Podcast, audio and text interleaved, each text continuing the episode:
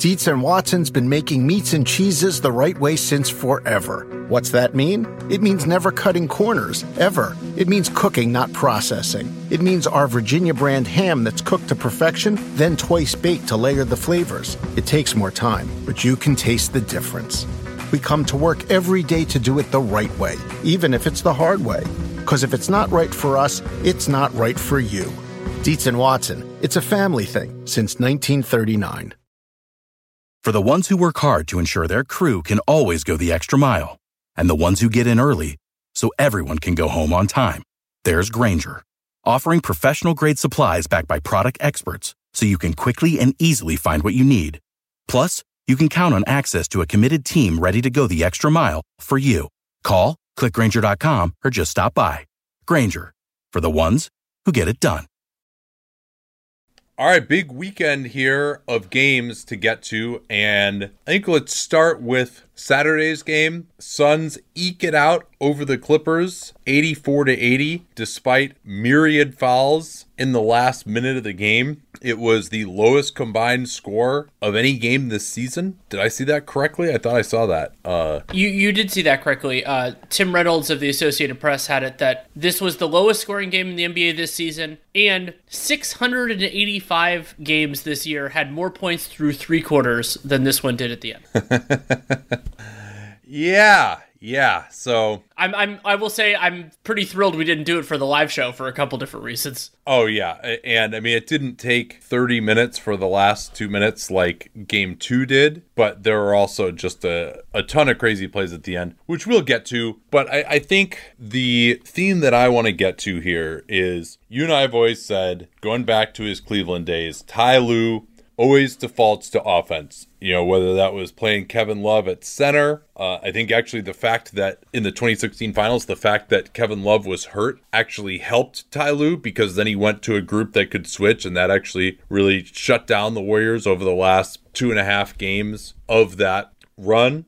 And he went all offense in the Jazz series. Even once Kawhi Leonard went down, he went all offense in the Mavs series, and it worked great. That was the the thing that we wondered is like, hey, DeAndre Ayton against this small group, how's that going to work? And then we basically just didn't see the small group that really made sense all series. And then he finally went to that group. Uh, Marcus Morris started this one. I guess they thought he was feeling better. About five minutes into the game, they go to that group and you know because they had gone small before but it was with like rondo and kennard together. Like it wasn't a group that really had like the toughness to switch on the guard line. And so what i wanted to see was five of the six of beverley Mann paul george batum morris and reggie jackson out there. And they still didn't have batum. They, he, i thought he really should have played a lot more than he did. And but then for some reason they didn't actually switch. Yeah, with that crazy. group. They went to Marcus Morris trying to play conventional pick and roll defense, which and, and Zubac. Don't don't get me wrong. I thought Zubac actually was very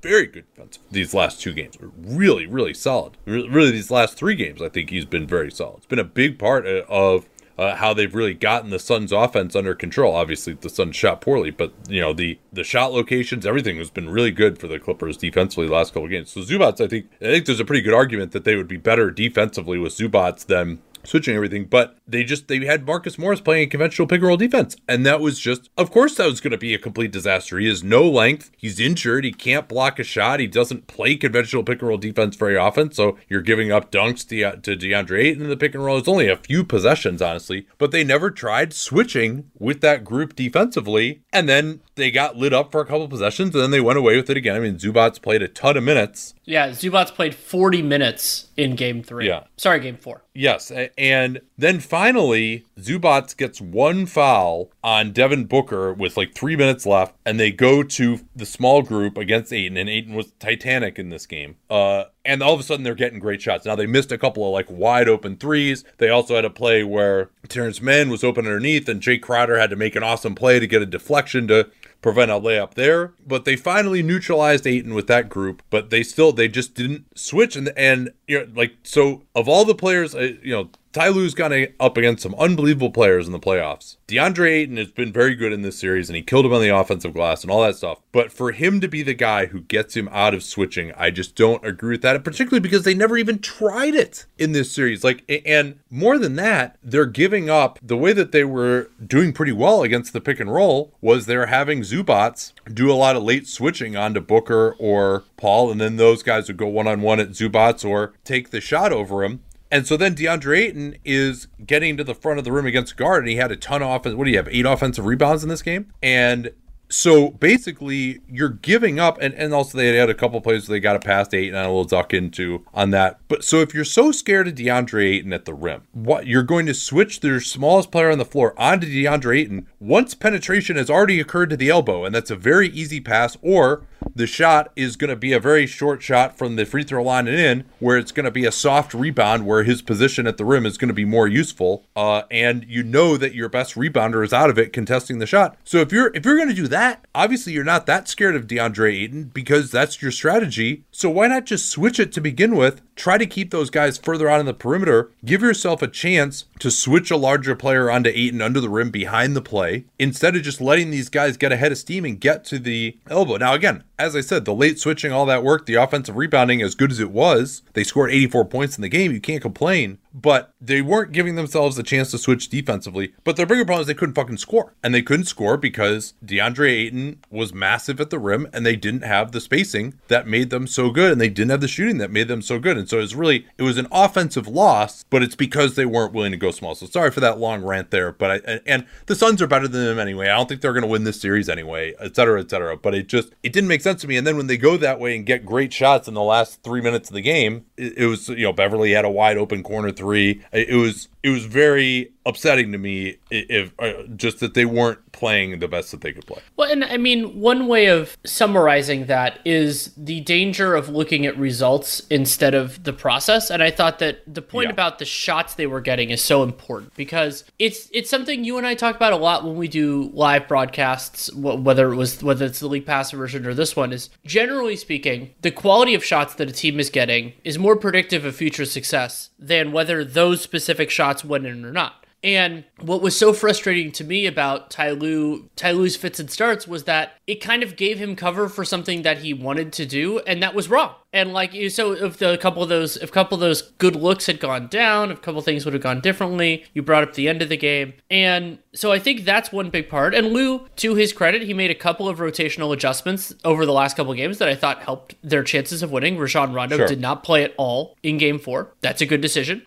Cousins basically was only in as a um, for like a, a weird sequence, um, but he basically didn't play in this game. And Kennard's minutes were more limited. However, the way that Ty Lue got to that point wasn't ramping up Nicolas Batum, who was so huge in the Jazz series. It was giving Mann a little bit more time. And remember, Marcus Morris is limited, so he only played 22. It's more time for Zubac, more time for Beverley, who I thought did a lot of good things defensively, more time for Reggie Jackson. Like, basically push the starters harder and then give Terance Mann more minutes. And it's like, Nicolas Batum, yeah, he was one for six from the field, but A, the defense works a lot better when he's out there, and you can go to some different configurations that don't work as well without Batum on the floor. And because the Suns respect his jump shot more than some of the other guys that are out there, I mean, especially if we're comparing him to Zubac, it gives the other players opportunities, and that's not always reflected in his shots, but it's reflected in the shots that the team gets during his time. No, I, agree there. The other thing that was weird was starting Marcus Morris over Mann, which you know they won the last game and and they won it pretty comfortably. So why they decided to change up, I, I didn't really get. And I thought they started off. Paul George is on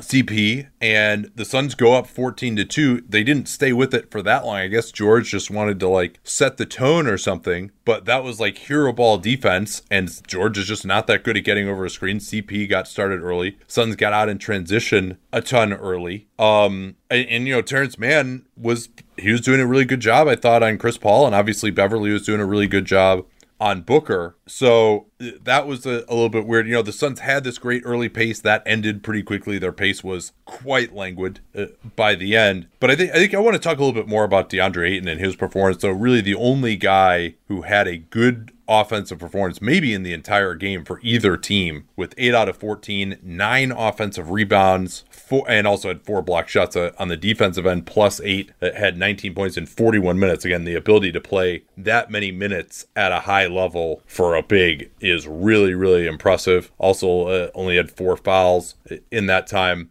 But the difference between he and Zubac, right? Like, oh, they kind of match each other, right? Like Zubac had seven offensive rebounds and Ayton had nine. Well, DeAndre Ayton, he actually is able to do something with his offensive rebound. He's got incredibly soft hands. He's right there at the front of the rim. He's able to tip it in, and usually uh, something good will happen. Whereas Zubac, like, he's sort of getting a hand on it. He's like knocking it off the backboard. He's like bringing it down, kind of losing it, you know, not able to go back up for a tip. And so, you know, at one point, I think the teams had like equal offensive rebounds. They both had 33% offensive rebounds in the first quarter, and the Suns had seven second chance points and the Clippers had zero because DeAndre Ayton was actually able to do something with his offensive rebounds, whereas Zubac, you know, wasn't really able to, or he was kind of batting it around and it would pop out to someone. And of course, you know, nobody in this game could hit a three pointer, which was, was a big hurt, obviously. And the Clippers had, in particular, had so many wide open three pointers in this game. Yeah, and um, by, what, by the way, yeah. the final the final total on second chance points was 13 for the Suns and seven for the Clippers. Right. Yeah. Um, and yeah, go ahead. And so, and with Ayton, I think for me the most telling, and again, Ayton didn't play the entire game, though he did play 41 minutes, is actually not the offense. So the offense was great. The Clippers were 11 of 24 in the restricted area in this game, and they did get 32 free throws. Notably, missed missed 11 of those 32 free throws, which you know, think in a game that was this low scoring and that was this that was this close for a lot of it, that that that looms a little bit large. But the idea that the Clippers weren't getting as much around the basket, and that they they when when Ayton was there, and yeah, they were getting some offensive rebounds, but those were pretty contested. That's part of why the Clippers' field goal percentage in the in the restricted area was so low, as some of those didn't go in. But also seven of 19 from floater range, and that the seven of 19, the proportion is important because that's 37 percent field goal percentage from floater range, which is worse than league average by far. But that's also a ton of attempts. And so to be able to not only contest the things that are around the basket, but get the Clippers to settle more often, I thought that made a huge difference. No, absolutely. And yeah, I mean, this is a great three point shooting team. Both these teams are good three point shooting team. And I mean, so some of these, but I, I, you know, it didn't seem to me the Suns 420, Clippers 5 of 31. I mean, I thought the Clippers, it didn't seem to me, I mean, I, there are possessions obviously where they had to like jack stuff up, but in the Clippers defense as well to hold them, oh, this team to only 23 point attempts. I mean, that's really, really good. And, you know, 31 for the Clippers is probably a bit fewer than they would like to go 5 out of 31. They started off 3 of 17, just like in game three. And I was like, oh, yeah, you know, they went, uh, they hit over 50% in the second half. Maybe they'll do that again. Ah, no, no, actually, they, they did not, uh, in fact, do that. Um, any other kind of like big themes that that stuck out to you here? Well, there was that crazy stretch in that was in the fourth, right? Yeah, where where the score was 71 to 70 for more than three and a half minutes. There was not a made field goal for more than four minutes, and then thankfully, um, Monty Williams drew up a nice ATO, and they got a finish for DeAndre Ayton, which broke it up. But I mean, this was a well competed game defensively, but a lot of those, I think it was 17 consecutive missed shots, were good looks that just didn't fall. It had it, it, this game had a lot of that. Well, the Suns in particular had like five rim in and out to, yes. during that period. This I thought was the most incredible stat of the entire game. Uh, Ty Lue, I think, actually had this stat at the end, uh, so I, I, didn't check if this is true or not. I'll take his word for it. Uh, the Clippers had 12 chances in this game where they had the ball with a chance to take the lead, and they converted on zero of them. Wow. They never took the lead. They're just, I mean, they're like, and you mentioned like that 71 to 70 forever, the, the 17 straight misses. But that's that's totally insane. I mean, it, it was just watching this one. I, I just like had my head in my hand, just like couldn't believe that they kept missing, and some of the shots that the Suns were missing too. I mean, it just was really, really ugly. Um, uh, this was a challenging yeah. game for Devin Booker. I thought, you know, Beverley defended him well. He did look uncomfortable in the face mask, but then, you know, had so, definitely yeah. had some good moments and was able to get to the free throw line, which was probably the saving grace for for Booker offensively. Yeah, I mean, he he was eight of twenty two, which made you like an offensive superstar in this game when Paul true. is Paul is six to twenty-two. Cam Payne was two for eight, although I thought his return was really big. Uh, and then Paul George was five out of twenty. Um, you know, that really, as we mentioned, like nobody other than Ayton really was able to score with any kind of proficiency. Well, I mean, one of the other crazy stats with that, Phoenix, which has plenty of good shooters in their starting five, their starters in this game were one of fourteen from three, and Mikal Bridges didn't even take one. Yeah, that's an indication, obviously, of uh, again the Clippers' defense like being yes. pretty good. Uh, and and you know, I mean, you mentioned the 13 second chance points. I mean, like that's not like you can live with that, right? Like they weren't like getting well, killed. And it's that, 13 that second bad. chance points when a team misses 55 shots in the game. Yeah, yeah, that's true, right? Like I mean, you you have you know the offensive rebound percentage is 32. I mean, you'd like it to not be that high, but you know that's not that's like a core you know oh, two or three more offensive rebounds over the course of a game when you're getting when you're playing that good of initial defense uh, is pretty good. I mean, their problem again was on the offensive end when you're giving up eight block shots to Phoenix because you have no spacing and you're just trying to slam in. I mean, I, I remember I had in my notes here too that Paul George, when they went to the small group, immediately got in for a layup uh, with DeAndre Ayton just like glued to the corner, and they they just would not and I thought Lue had a chance to go to the small group again. Ayton comes back in after like two minutes gone by in the fourth, and he just no Zubac just got to get back in. We got to stop Ayton, and it was you know he's a dependent player. And okay, you know what? Like maybe I'm wrong. Maybe they would have tried the small lineup against him, and they would have just gotten so killed on defense that the offense wouldn't have made up for it. But like they scored 80 points. Like they had they needed to try something else to to score because it just was not working. And uh, you know, to again, did not even try this thing that beat, you know, the best regular season team in the league because Ayton is like a pretty good finisher around the rim. You know, I, I think that was it was just surrendering. It wasn't even trying, and then and obviously did not switch as well. If they're going to stay in a conventional pick and roll defense with Marcus Morris, then yeah, no, you you definitely would rather just leave Zubac in. But you, you nobody says you have to do that. Um, any other kind of big things? I got like some small notes. I want to talk a little bit about the end of the game too, since it was such a such a shit show. I mean, how did you think that Chris Paul looked phys- physically in Game Four compared to Game Three? I thought he was. I thought he was. You know, he seemed like he had his win. I mean, they, they talked during the broadcast about Paul, that Monty Williams actually a little bit thankful that Paul played as many minutes as he did in three because it showed he had the wind. And I didn't think stamina was his problem. It's just shots not falling. You know, I did think that they they went to so much of a prevent offense down the end where they were not oh. even getting into their offense until the very end, and they weren't pushing the ball. I mean, as many misses as the Clippers had, and frankly, as many offensive rebounds too. Like they were trying for the offensive glass. So I thought, you know, Paul he pushed it up early. That was they had talked about how their pace was too slow in Game Three, and they really just kind of got away from that. And that maybe could have been a stamina thing for Chris Paul. Now, Chris also I thought was really good defensively. Like Paul yes. George tried to ISO on him a couple of times, and CP like uh, drew an offensive foul when he kind of like hooked Paul George, but push off P also uh, got got a little aggressive there, and then he also forced him into a really difficult fadeaway in the second half. Well, it reminded me actually of when Paul guarded Kevin Durant in a playoff series way back in 2014 when he and as they won a, a game to I think it was game four of that series to send it back to OKC to set up uh, you know one of their the first of their many playoff collapses uh, with CP. Um, I, I loved, I mean, these are some smaller stuff here. I loved that they called an offensive foul on Chris Paul doing the I'm going to weave into your path. Oh, thank goodness.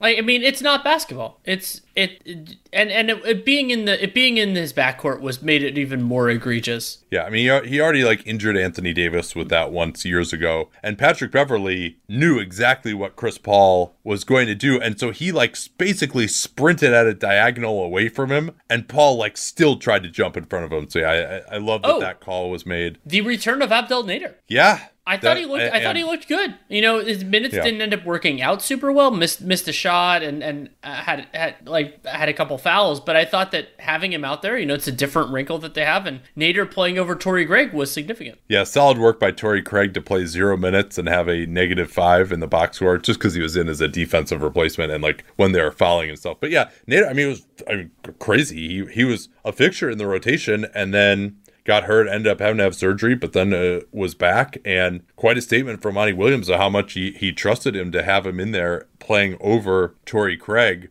And uh, you know, I thought his defense was okay. He got a little aggressive fouling. You know, didn't do much offensively, but he is he's probably a better shooter than than Torrey Craig. And I, I liked what he did during the regular season. So that'd be interesting to see whether he plays uh, again. Um, Ty Lue changed up his rotation, also taking Reggie Jackson out pretty early. Did what we requested for him to do to just put, have Reggie Jackson be the backup point guard, play with Kennard at the start of the second, take Rajon Ron out of the rotation entirely. And I don't know how well you can say that that worked necessarily, but at least they didn't get killed in those minutes. So I, I think it was the right approach. Uh, so uh, and we'll see whether that changes in game five, whether they consider giving Rondo a look again. But you know, obviously Rondo, I think, really hurt them on both ends, and they're you know just playing Mann more like Mann Beverley. I, I, also thought Reggie Jackson had, I mean, continuing the improvement that we've seen from him lately. Just another very good defensive game. Just was pretty perfect defending all the Spain pick and roll action and switching between the two guards. You know, the Ayton got like a couple of dunks in pick and roll, but most of that they really just did a very nice job communicating. Uh, you know, Reggie again, I thought was good as a closeout guy, running him off the foul line. I think he deserves a lot of credit for the Suns only getting up 23 point attempts uh, and you know he did struggle to eight out of twenty. I mean, twenty four from the field. Really, the first rough shooting game that he's had in a while. Two of oh. nine from three. Also, this was only a ninety one possession game. That's a part of part of why the scores were so low is that they had these really long possessions. As you you mentioned, was some of that with Chris Paul.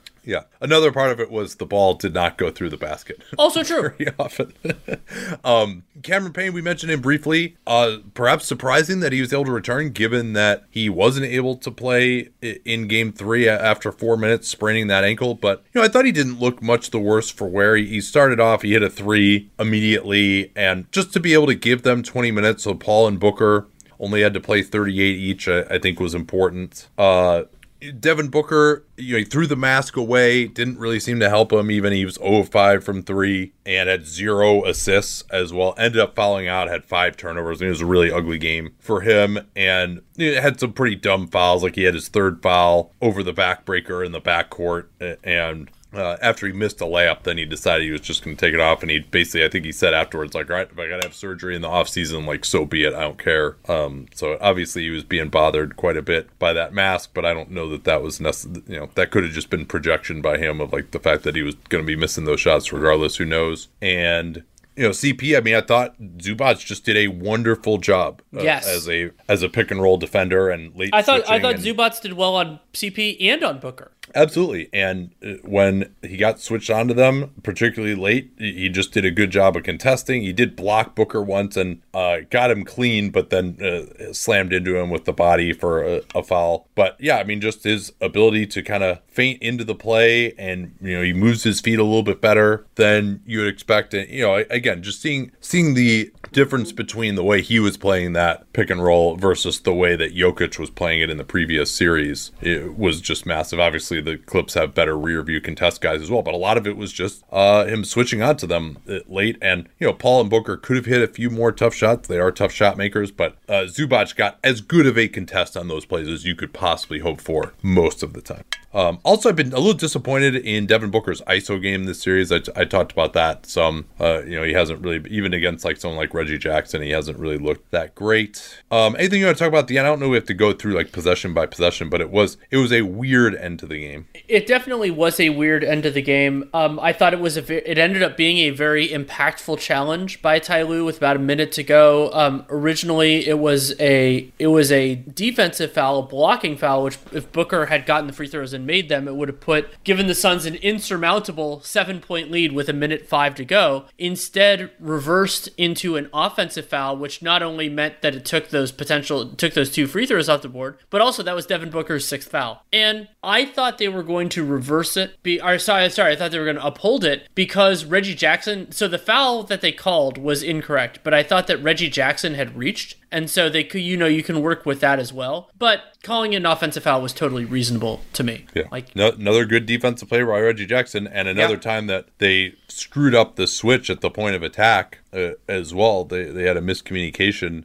Actually, no, I, I don't know that that was Reggie Jackson who was on the charge there. I haven't. No, no, Reggie Jackson. Reggie Jackson reached. Uh, he was he was away from the charge. Oh, early, early. I see. Yeah. Yeah. Okay. Yeah. Because yeah, Jackson blew it. Yeah, I can't remember who it was who actually came over and took that. Um, Might but- have been PG. I'm trying to remember for sure. Yeah. Yeah. Also, like they PG went for like the defensive hero ball guarding Chris Paul after Booker fouled out, and again didn't do like a very good job. Like why you wouldn't put Patrick Beverley on him instead? I don't really understand that. Ayton got two offensive rebounds in the last minute, uh, but then lost the second one out of bounds, and the uh, 14 on the shot clock saved the Clippers at least for a little bit. Um, they also in the last minute the Clippers with the five out lineup, they got Mann on a quick slip to the rim for a layup to cut it to three. And Phoenix did a good job of, of fouling after Ayton loses out of bounds. Uh, Mikal Bridges committed a foul pretty early, um, and they then had to take the ball out of bounds. They throw it in, and Bridges, I don't know if he was intentionally trying to do this or not, but like they try to get PG inside the arc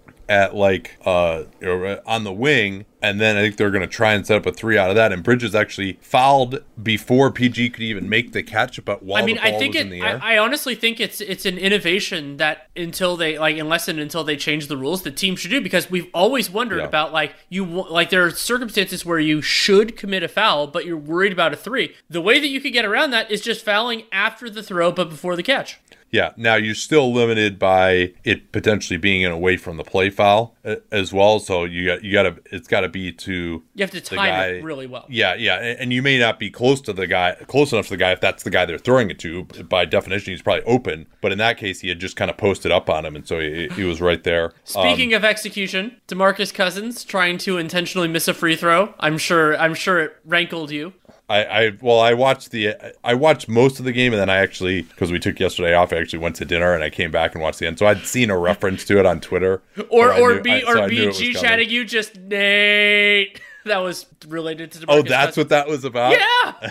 it, was a fa- it was a failed intentional free throw, miss free throw. Like that's your thing, Man, And I mean, he he almost put that ball through the backboard from the free throw line. It was the I don't know if he didn't know the rule. I mean, it was just it was terrible. I mean, because he had gotten a loose ball foul. Um, now I did think that the Suns screwed up after Chris Paul could have hit a, a free throw to get it to four. He misses with 3.7 left. They get the rebound. Paul George is starting to push it up, and I think at that point they're so far away with no timeouts that you just let him go because they did actually give themselves by fouling there. George hits the first and then intentionally missed the second, and they actually had or, or was yeah yeah that was Paul George again. There were so many fouls in this period to prevent a three pointer from getting up, but they at that point like I don't I I think your odds of giving up a three with 3.7 seconds left starting to dribble the ball up in the backcourt are a lot lower than your chance that you intentionally miss the second free throw and all you need is like a tip in for a two to tie it like you're you're putting yourself in much more danger I think by committing the foul at that point when they have no timeouts left but uh, other than that they executed pretty well Well, and then Um, the other the other thing yeah. I wanted to mention, I believe it was with five seconds ago. There were so many fouls and so many reviews that it's hard to know for sure. But the referees, and I wonder if this was deliberate. So there was a play where Patrick Beverley knocked the ball. Chris, I think Chris Paul was dribbling up the court after a rebound, and Patrick Beverley knocked the ball out of his hand. And after they'd reviewed seemingly every single thing in that game, the referees did not review that. And when I looked at when I watched the replay, it looked to me that if you had done the Zapruder film, it would have been Clippers ball. Be- but here's the thing: it's a really weird thing to reconcile because that ball should be Suns ball. Like in in a just world, Patrick Beverley knocked the ball out of I believe it was Chris Paul's hands. It might have been Cam Payne, might have been somebody else. And so that's the way it should be. It should be Suns ball. However, the way the league officiates the last two minutes is different than everything else, and it probably would have been that way. So I know there were people who like, and I said, why wasn't there a review? And people like it's rigged and all that. It's not rigged, and maybe the ref was just so confident that he saw it correctly. yeah That he didn't and the last two minutes report today did confirm that that was the correct call Yeah. So it was a little bit weird that they didn't review it. But well, or actually, you know, I don't. I think they said it was confirmed that there wasn't like incontrovertible evidence to overturn it. Okay. Um, and so yeah, Technically I mean, correct, the best kind of correct. Best kind of correct. And so I, I mean, yeah, I, I'm not gonna, I'm not gonna be like, oh, this, this is a, it's a crime against humanity because there wasn't one extra replay review. But I also do completely understand why Clippers fans are aggrieved because they've been reviewing everything. They didn't review that one, and it very easily could have gone the other way. Well, now that we've spent as much time discussing those last two minutes as they took in real time, let's turn to Milwaukee and Atlanta. And before we do that, though, I just want to tell you guys that Sports Business Classroom is going to be back, which is really exciting. I will be a guest lecturer there. I will not be teaching the entire time because my sister is getting married right at the end of that. So that obviously takes precedence, but I will be there. You get a chance to learn from me, Larry Coon, and uh, all of the other luminaries uh, involved there. And it's actually going to happen live in person August 9th through 14th. You can use the code CAPSPACE for $200 off sportsbusinessclassroom.com. We'll be telling you more about that at, at some point in the future. But if you've been wanting to go, get in there right now. You can get uh, the early bird discount. You can use that cap space code to get $200 off. So let's get to this Atlanta Milwaukee game now. And uh, I mean, it was pretty simple to me. Trae Young injured his ankle stepping on the referee right ankle sprain at right at the end of the third quarter and he came back in and he was really limited the bucks went back to the switching that worked great in game 1 the hawks partially because they didn't have clint capela out there but also because i think the bucks just cleaned things up couldn't score Trae was really their only guy who was going to beat someone one on one. You know, they had to go to like Gallo in the post and like John Collins in the post and Huerter trying to work one on one, and they just don't have the guys who can beat that. And so they held him to 17 in the fourth, and then Khris Middleton went crazy with 20 points in the fourth in the other end. Yeah, I think that those are those are two of the big ones, and I don't want to lose track of Middleton. I think we'll talk about that at length. There's a there's a third one for me, and we talked about this at the time. Was in that first half, it was a tie score at halftime, 56 all. The Hawks were 10 of 22 from three, and the Bucks were three of 14. Yeah. And so you're like, okay, you know, and remember the Hawks won game one and neither team could hit a three, but in many ways I think that's actually advantage Hawks just because the Bucks have a bunch of good shooters and depending on some of the actions they're running. Second half, largely fueled by Middleton. Bucks are eight for fifteen from three, score fifty seven points. The Hawks are five for fifteen. So the Hawks shot better from three overall in the game, but you know, regression to the mean, carried it, and the Bucks, fueled by Middleton's excellence, won it won it by double technically double digits. Yeah, and it wasn't really close down the end. Yeah, I thought what some of the key stretches obviously the one in the fourth the hawks actually led this 95-88 and the bucks closed it out on a 28 to 7 run to, to win it by 11 now again eh, i mean i thought even though middleton was going pretty crazy in the fourth and hey you know what that's a, a limitation of this hawks team too by the way that you've got Trae young kevin huerter bogdan bogdanovich danilo gallinari all out there at the end yeah you know khris middleton isn't the greatest iso scorer ever. He can get very hot. He got going with the some open threes in transition and then uh, you know started hitting some really difficult ones down the end. But they don't have anyone to guard khris middleton either right? Like middleton No. did struggle in game one but uh you know like kevin huerter is not a playoff caliber wing defender and you know the, the hawks have had a very lucky stretch here that they haven't even had to face anyone as good as khris middleton yet and khris middleton to me is probably below average for a iso scorer perimeter iso scorer on a contender. So you know that's definitely a limitation of this team. Um you know it didn't help also that there was a lot of trae and lou williams although nate mcmillan did try to get Huerter back into the game, and there was about a three minute period without a stoppage, which was a big part of where the Bucks came back. He had to call a timeout, which was which in retrospect was probably a good idea because they were getting trucked, but it was one of his last two timeouts, so he only Yeah, had with five oh five with the five oh five to go, just after the Bucks Yeah. had taken the lead on guess what? A Khris Middleton three. Um, Yeah, so Middleton had a had a six stretch where I think he hit three threes in a row, sandwiched around a Connaughton uh, fast break layup. Yeah, he had three threes and a step back two during that time. And Middleton during the fourth quarter, 20 points on 8 of 13, and almost all of it was jump shots. Middleton during that time, he was 7 of 10 on jumpers, didn't get to the free throw line at all, and was 1 of 3 in the restricted area. So, and Middleton was getting to his spots. It didn't really matter who was on me. Did that, did a step a step back on John Collins, which was impressive. Also also took advantage of some of the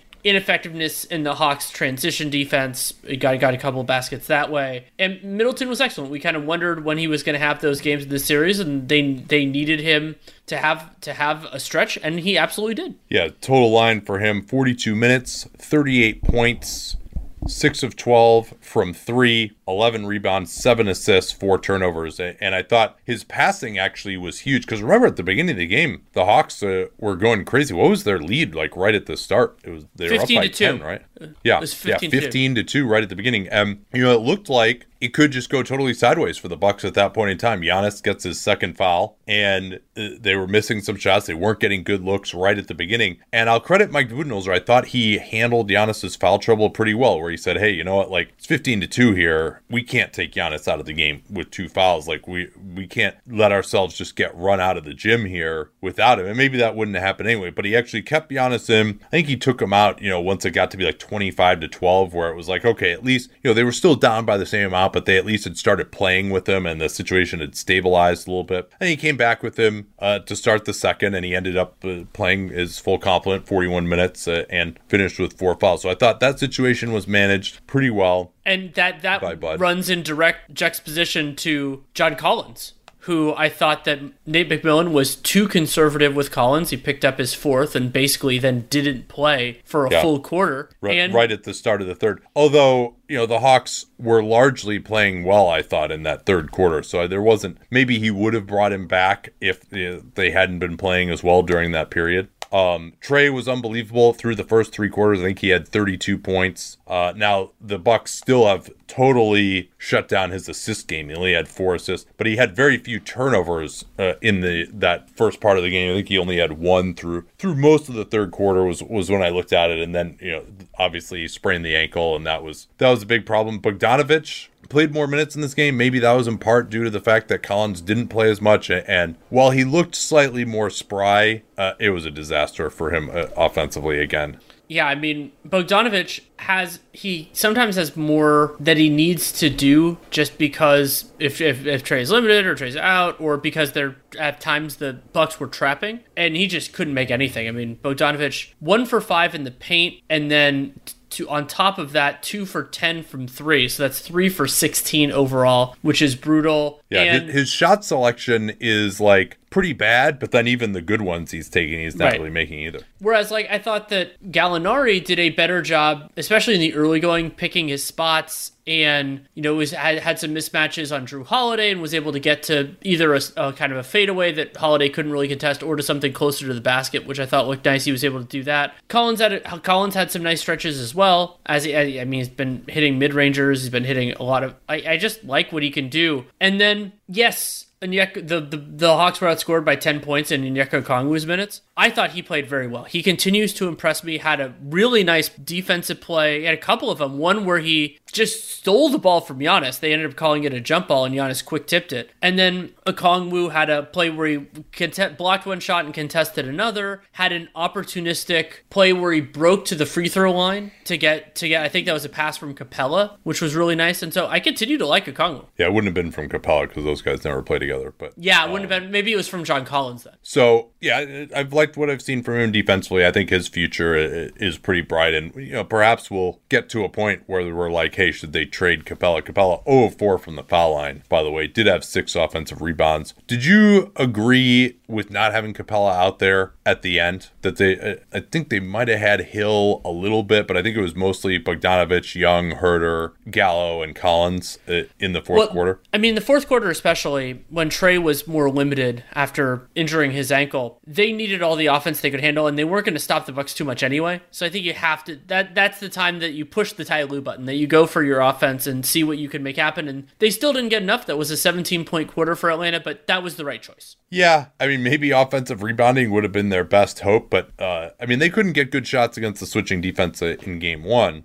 And then, you know, they might have given them a little bit more of a chance defensively with Capela out there, but I think they felt like they needed to spread the floor. But the problem was they couldn't even get by their man to begin with to get penetration and force help and kick out to the spacing that they had with that group. And they were just so limited uh, with uh, Trae's issues. And I'll credit Budenholzer again. You know, game two, they really didn't do any of the switching at all. Obviously, that was in the first. Uh, they did a little bit with Portis and Portis got lit up for a brief section in the first half uh, of game two, which obviously didn't end up mattering. And Brook Lopez was unbelievable uh, in game two. But then Trae, I thought, was uh, getting enough three pointers up, and he was six of 14 from downtown in this game. Also, I, I want to say he hit like pretty much almost all of his floaters before he got hurt as well. I mean, he really was in the midst of a wonderful game. And so Bud tried up some different things. First, he went with Bobby Portis switching because uh, the well, actually, I'll, I'll, say this first. I thought the Hawks countered, which I'd been waiting for them to do since the Phillies series uh, against the big center, but they countered by just setting the screen for Trae all the way up at half court, and so that meant that either Lopez had to get too far out on the floor. Uh, Trae had like one blow by against him and got to the rim and got an and one. Um, or Trae was able to kind of get into that three pointer get ahead of steam going at Lopez. So the adjustment to that, first they put in Portis to do some switching. That actually worked surprisingly well. I thought the Hawks didn't have a good approach against that. Trae hit a few bomber threes, but also like just they weren't trying to drive Portis, get into the paint, force help, kick out for open threes, which was really what I was hoping that they would uh, do more of. They did shoot well from three in the first, so they did some of that. And then they actually went to when Capela was setting the screen and they had Portis or Giannis out there, they actually started trapping Trae all the way up against the half court line and said, All right, you want to throw it to Clint Capela on the roll 35 feet from the hoop, like go ahead and, and be our guest. And they weren't really able to do much with that. And then they went with the switching, but with their five best switching guys, with Portis out of the game uh, in the fourth quarter. And the Hawks really ha- had no answer to that. And I'm not really sure, other than having Trae Young beat his man, what the answer to that is. They don't really have another option. Well, and full credit to the Bucks from a team perspective, and especially PJ Tucker, but I mean, Connaughton, a few other guys too, for being effective on the glass, defensive glass for stretches like PJ Tucker just was flying around going after every defensive rebound. And also, I mean, Milwaukee Rocky had a 37% offensive rebound rate in this game, despite spending less time with centers than they have in some other ones. And they were they were attacking the glass, and Atlanta wasn't really making them pay too much in transition, especially in the later part when Trae Young couldn't move super well. And so I, I thought that was a huge part of it because the Bucks didn't have the advantage in the possession game from turnovers, which they did in game two. And so instead they got a little bit of one there, and then you know about even in threes, and one team made more of their twos. So uh, all this said, I mean, we're talking about the strategy and and Trae being injured. I mean, yet another series that just sucks now because of injuries, right? I mean, the Hawks, full credit to them for even like making it as competitive as they have with Bogdanovich and Hunter, so limited, and Reddish, who maybe would have been part of their group, uh, not being able to do much. But now with Trae Young injured, I mean, this is like Trae Young. I still, I, you know, I don't know if I'm going to have him as a top ten player when we do this next year. We'll see how next season goes. You know, I think Giannis is basically the only guy that we had in our top ten in the playoffs. Kawhi Leonard's out on the other side, obviously injured. And so, you know, Sun, Suns versus Bucks. I mean, those are two pretty good teams. You know, I think they'll they'll give us a high quality finals. But I mean, the Hawks team that like you know kind of you know they earned it, uh, but also didn't play the highest quality opponents coming into this. And then like they have their best player now is going to be hobbled. I mean, it just it, it sucks, man. Like we're not watching conference finals level of basketball. Um, and you know who who knows why it is that this has happened. It could just be bad luck this time. I mean, you know, Trae Young spraining his ankle on an official on the sideline. I mean, I'm not here to tell you that that happened because we had a 72 game regular season in four months. Like, that's, you, you can't draw that connection. So I don't know if there's anyone to blame here other than fate. But you know, some of the others, like you know, the Bogdanovich is kind of wear and tear injury. You know, maybe that's one that you can point to a, a little bit more. So uh, yeah, I mean, it, obviously Trae has shown some ability to heal pretty quickly from ankle issues in the past. They have uh, the next game is two days from now. We're going to do it for the NBA cast on Hot Mic. But you know, if he's not 100%. They just aren't going to be able to score well enough, I don't think, in this series. And particularly also with Bogdanovich hobbled and, and Lou Williams pretty ineffective in this series. And Huerter came back to earth in this one. It's just, you don't, on both offense and defense, they just don't have the quality of perimeter play that you need to score against this Bucks defense. You know, we haven't talked about Giannis much at all uh, offensively. What did you think of his night? I thought it was pretty good overall. He was a part, um, though actually I don't think he was the biggest part of Milwaukee doing something that worked so well in game two, which was if anybody contested a perimeter shot, then that player, especially if they were bigger, would just go straight down the court. And Middleton, that's how he got a bunch of his assists. Middleton They killed them with that. the annihilated them, and so and Giannis did that. But then the other thing that Giannis was doing was he wasn't suffering fools in terms of their the the Hawks' very limited help to defense. And so there were times, especially when Collins was at center, where he was just tearing through every single Hawk player, and he knew that there was nobody who could come with help that would be there. And so Giannis in this game, one of the kind of calibrators that I think is useful for Giannis is the proportion of his shots that are in the restricted area. I used to do paint versus jump shots, but it's even honestly because of what many of his floaters are more like those kind of fadeaway shots that can be kind of tough. Giannis in this game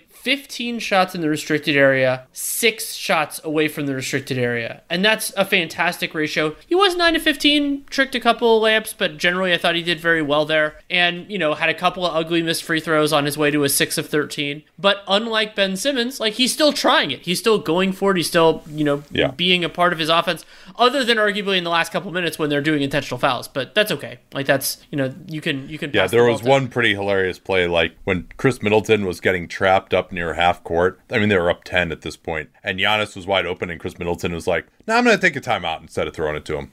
Such a nice teammate.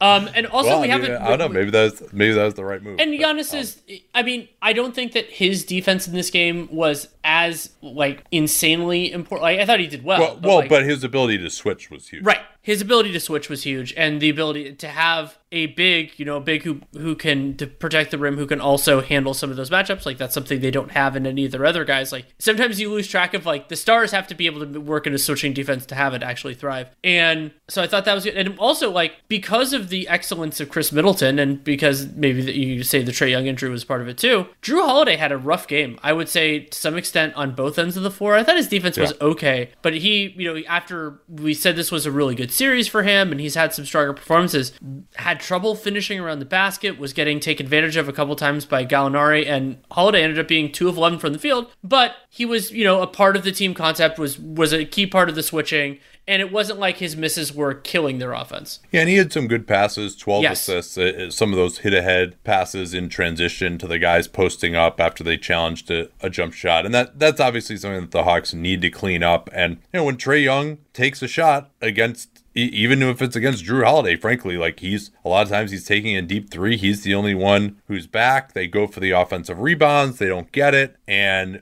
whether it's against Giannis, you know, there's one play where Giannis just dunked all over Lou Williams. It's like, what the fuck is Lou Williams supposed to be able to do against Giannis? You know, Portis was would challenge a shot and run the floor, get a deep post up. He, he was had a wonderful offensive game uh, with 15 points, 7 to 12 in 17 minutes. And so that's something that they have to clean up. I mean, I think the solution just needs to be that they need a punt on the, the offensive glass. That was not as uh, lucrative for them as it was in game one. But yeah, it, all- it all, ultimately it all comes down to just needing Trae Young to be healthy. And they, they found a few things late in the third where Trae uh, was they were setting some small, small pick and rolls, and at the moment they would try to switch, Trae would just jack the three, and so they'll have to do kind of more of that as well. I think Trae just generally needs to attack immediately. You know, as we've talked about so many times again, switching attack immediately when the switch occurs. Don't back out, don't dance, break the paint, make a pass. You know, they got to get him back more as a a playmaker. But it, I mean, it does have a feel. I mean, now we, we felt this was the case after game three too. Uh, but you know, it kind of feels like the Bucks are, are in control here. Um, and we'll see whether the Hawks can can scrape it out uh, or not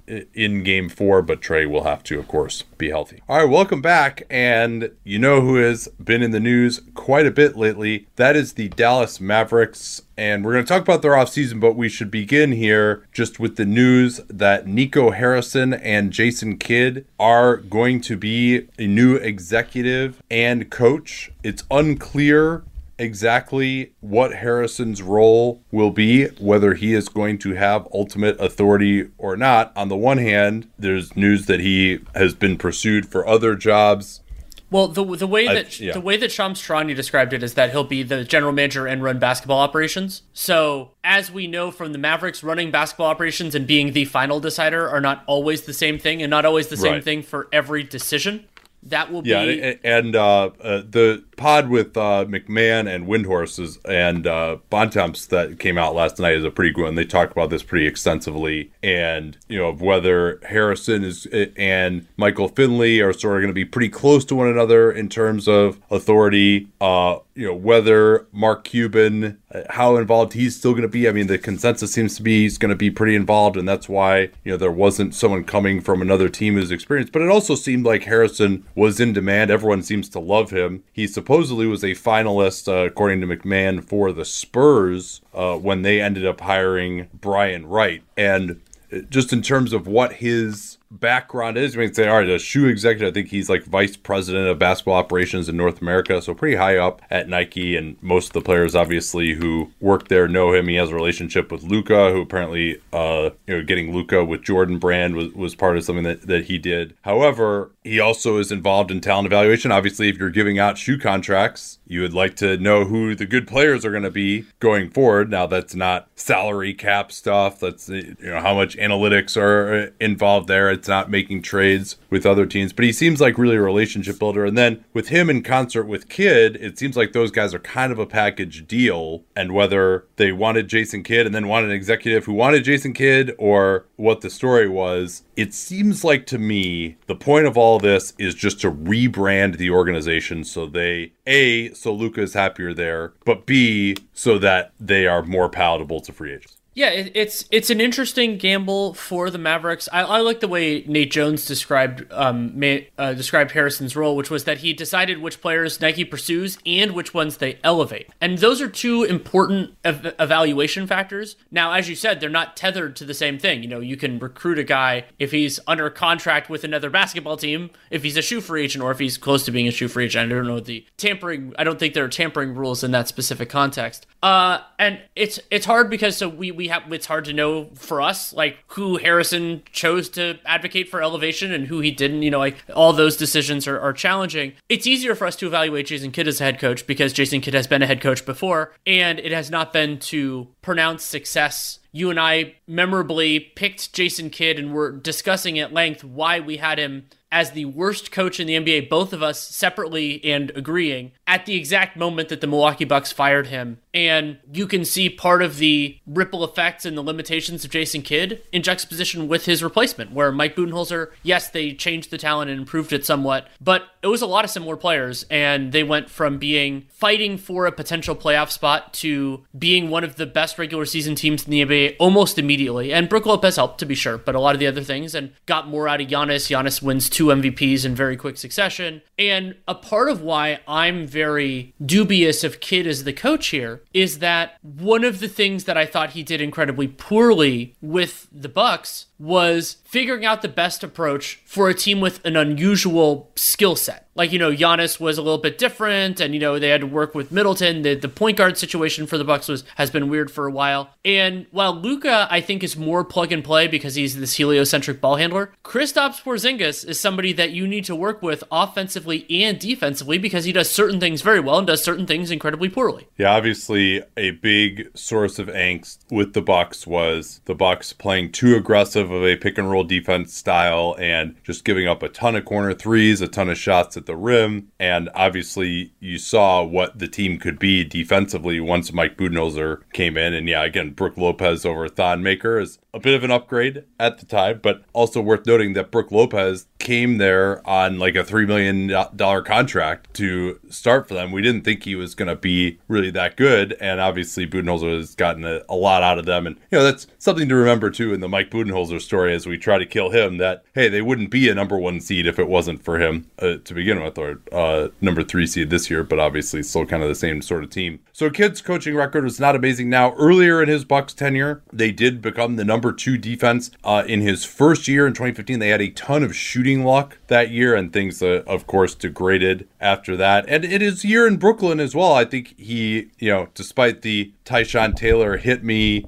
get an extra timeout incident, which was preposterous. They still found a way, after disappointing early on with that group, they found a way to play pretty well going into 2014 and actually win a, a game seven on the road and gave a decent series to Miami then before that team broke up and Kidd obviously forced his way out. And that's another thing, too, that Jason Kidd Palace intrigue always seems to follow him including even with the the Mavs, where he committed to return there as a player and then ended up going to New York in 2012. Supposedly that has been smoothed over. One would think so if he's now going to be the the head coach. But uh, there does there is a reason why uh, the Kittle finger thing started. But uh, also we will try to be fair to Kidd. Clearly, this would not be the hire that I would have. I think having seen as much of him as we did as a coach, I would want to give someone else a chance. But a players really seem to respect Jason Kidd. That's who Damian Lillard said on the record that he wanted in Portland. And now it appears, obviously, Kidd withdrew from that because it would appear he had an inkling A, that Portland didn't want him, or B, that he was going to get this job, which is a way better one than uh, the Silas in Portland. So, and, and, then the other thing you can say too is, hey, he's had a chance to evolve as a coach. He's been in a, a, really good defensive system in LA, and we've seen other coaches who have evolved in future stops. So you don't want to rule that out completely.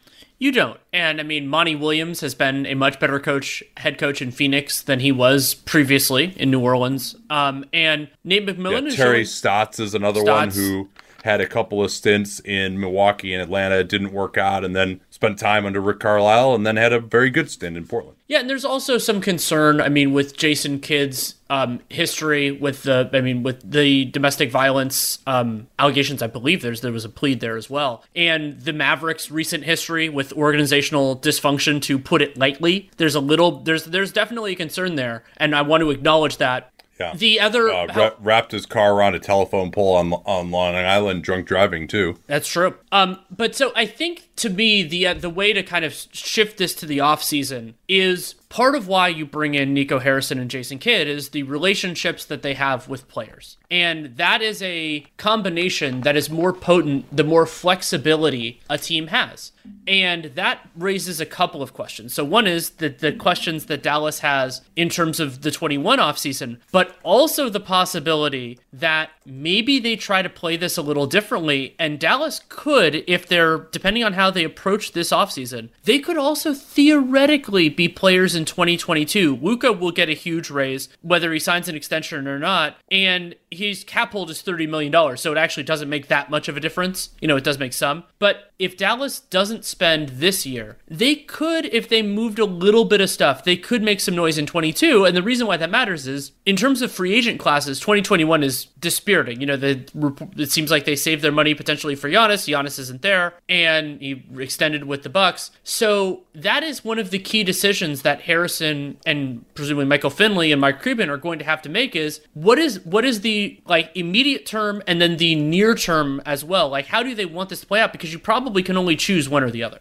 Yeah, that's a, a great point to make. In terms of their space right now, they've got I have them projected at $23.8 million in space. The only real variable there is Uh, I guess there are two variables there. One is the $4.1 million team option of Willie Cauley Stein, which I imagine they will decline unless they just re sign all their own free agents and stay over the cap. And then Josh Richardson, player option of 11.6 million. I project that he will opt in. I don't think he's going to get that annual value on the market, but he could easily opt out because he's just, hey, I don't want to play 10 minutes a game in the playoffs. And if I stay here another year, my market value is going to go down even further. The Mavs also could have a trade lined up for him potentially as well. But I think that's and if they if Richardson decides to move on or they can trade him away for nothing, then they get up to 34 million in cap space, and that's that's basically uh, above the seven to nine year max any player they realistically could sign. Uh, other than Kyle Lowry, Kyle Lowry actually technically would be eligible uh, for more. Um, the bigger problem so, there is just that there aren't max caliber players in this free agent class. Um, this this just in. Yeah. I mean, well, well, so so hear hear me out here though. Uh, I, I mean, I think I, I agree. I, I, would be very loath right now to make a move that could compromise 2022, particularly again with this idea of like this Harrison Kidd combo. Now, uh, you know, if Jason Kidd coaches this team into the ground next year, then maybe they're not as as sexy a destination in 2022. But in theory, 2022 could be a big free agent year. You've got, I mean, I'm not saying that any of these guys are like likely to come, but you got KD, Irving, and James Harden. You've got Jimmy Butler up. You've got Zach LaVine potentially up. As of now, now all these guys are extension eligible. Uh, you've got Christopher Paul. yes. Uh, Brad, Bradley. Chris Bradley Paul would be Beal, is eligible this year too. I'm yeah, sorry. Bradley Beal potentially. Yeah, Bradley Beal. I mean that that's a big one. Obviously, I would love his fit uh, with Luka Doncic. Uh, so yeah, there are definitely uh, Julius Randle. I think actually wouldn't be a terrible fit uh, with Doncic either. You've got uh, that's probably. I mean, it. Steph Curry potentially. Oh man, wow, that would be that would be crazy. Yes, Steph Curry, you're right. Um, so and and I, but I think the problem that they have in because it seems like now, especially with extensions, uh, the salary cap having caught up and not being rising anymore, that extensions are pretty much available for most of these guys to sign, and so maybe we aren't going to see as many players getting to free agency. That was kind of the lesson of this last summer when this was supposed to be this great offseason and everyone extended. Trading for guys doesn't really seem like the Mavs are going to have a competitive offer for that. Everyone's talking about Porzingis. He doesn't have the value to be a centerpiece of that type of a trade and the Mavs are do not have their first round pick this year it goes to New York they do also owe a top 10 protected pick in 2023 to the Knicks so you know they they could bust out the the full Paul George package outside of that one pick going forward. Uh, that pick is top ten protected through 2025, but you imagine with if Luka's around that top 10 protection, a team will say we're, we're not that worried about that, or they could always just uh, potentially unprotect that to the Knicks, who un- would likely play ball, you would think, and then uh, you know that would open up your ability to trade 25 and 27. So they can only trade as of this year. They can only trade two first round picks, and obviously they can uh, trade as many swaps as they want to, but they don't really have anyone else other than maybe Josh Green, maybe Jalen Brunson if they opt him in, uh, or or uh, which they will. I mean, he, it's not an option; it's a, It's a non-guaranteed. So so and that Well- guarantees before the free agency. So so yeah. Well, so just to finish up there, so that it's I think it's got to be free agency has got to kind of be the way that they get the second star because Porzingis frankly hasn't worked out uh, as that. Before we before we lose it on Brunson, I just want to mention this. This is a nuance that a couple of teams have gotten really right, but the Mavericks got wrong. Which is since Brunson is a non-guarantee and this will be his fourth NBA season, that means Brunson is extension eligible. You know, coming into this offseason, but he also will be an unrestricted free agent. They cannot because it was not structured as a team option, as as far as I've seen it from you know Eric Pincus and everybody else. That means you cannot make Jalen Brunson a restricted free agent. You can't retain him any other way, and so that makes it a riskier proposition. We saw Monte Morris get a lucrative deal in a somewhat similar situation. Um, but again, that ties in. That deal would kick in. Any extension would be for 22-23. Uh, so that's Yeah. worth. And I would not want to extend him, uh, particularly. I mean, maybe you could do it unless it's just he comes so cheap. But because A didn't play very well in the playoffs, but B also he'll, his cap hold is just going to be the minimum, Right. And you don't even have to worry about like the starter criteria or any of that because he won't be a restricted free agent. So And you'll have full and then- rights. Right. Yeah, you could pay him whatever you wanted to off of that minimum cap hold. So, and then going ahead to 22, 23, and we're spending a lot of time on this, but uh, you've got, if they w- wanted to, you know, Luka's going to be making, he, he's going to sign that extension. You got to sign him to that extension. You don't really gain anything either by, because, uh, by waiting uh, with, to try to use his low cap hold because it bumps up to pretty much close to the max anyway because he's such a high pick. Um, you know, they've got Kleber non-guaranteed for nine million. So they, as of now, and then the Finney Smith, you'd think they'd want to re-sign, would have a cap hold of 7.6 million. But if you knock both of those off, if you wanted to, that's within their fully within their control. Uh, then you get to 22 million in space. But uh, they could stretch or move the 11 million of Dwight Powell for that year, and then Porzingis at that point would have two years left at 34 million and 36. Again, they might if they really had to get off of him. You know, you wouldn't want to stretch him. That would be just such a massive amount of money. But if they really wanted to get off of him, maybe they could do that by giving up a pick at that point, depending on how he's playing. And then, of course, you move on from him, and, and you basically just got Luka and just space for this other star to come in. But you'd obviously have to sell that that star on having some guys around. But if you had Brunson and Finney Smith, and maybe you could hold on to Kleber and you move on from Powell and Porzingis, then you could have like 50 million or so in space for for next year. But it still is difficult. I mean, you're you they would have to make some moves to get up to having that space. Maybe a sign and trade could be involved as well. But to me, I mean, when you're looking at the long term future of this group, I think this year's kind of shown luka and Porzingis and some guys, good guys. They've developed some guys, but Luka and Porzingis and some guys does not a contender make, and so they need another guy, another major player in there. They don't really have the trade assets because of the pick, the trades they made for Porzingis, and they're not going to be able to make a trade like that until you know, I think they could throw in three first round picks as of the 2022 draft. You could make right. a trade with three first round picks. Um, yeah, because so then because once they yeah. pick, once basically once they make that pick, then the Stepien rule no longer applies. Right, and then you could also trade your 2029 pick after that draft as well. So you could, uh, or, or, you could trade 2028. So yeah, that's uh, well, and so, but I want to, yeah. I want to emphasize one point you brought up the the 2022 concept, and the Mavericks know this as well as almost anybody that there is a real risk and opportunity cost of going that approach. You are foregoing potential uses of multi-year signing multi-year contracts this offseason. You're also potentially, you know, gi- giving up some of the good players on your team right now, even if they're not the best player, because Luka is going to be around. Players like Dorian Finney-Smith or Maxi Kleber, like they're hard to replace. Like we've seen that throughout, and it's it's a real challenge. And so, I, I mean, Dallas, some of the players that they you know didn't sign to long that they didn't try to use their cap space, go after long-term contracts over the last couple years, they could have helped them, and instead they, you know, maybe they could have gotten in on Danny Green or Robert Covington or some of these other guys who would have really helped them. And they got Seth Curry, and, and that worked out actually pretty well. Other and then they traded him for Josh Richardson, yeah. which didn't work out as well. We thought it would, but it didn't. And so that is a very big bet. And in a lot of circumstances, I would advise teams not to do it because it's unlikely Dallas doesn't have. They're not the Lakers or some one of these teams that has a hit or Miami of a team that has a history of wooing star level talent from other teams. However, just like came up a little bit when we were talking about the Ben Simmons idea at the end of that series, the rules are different when you have somebody at the caliber of Luka because Luka could be the best player on a championship team and he he might be there now, he could be there very soon if he's not. And that's when you you owe it to your to your that player and to your team to give yourself a chance.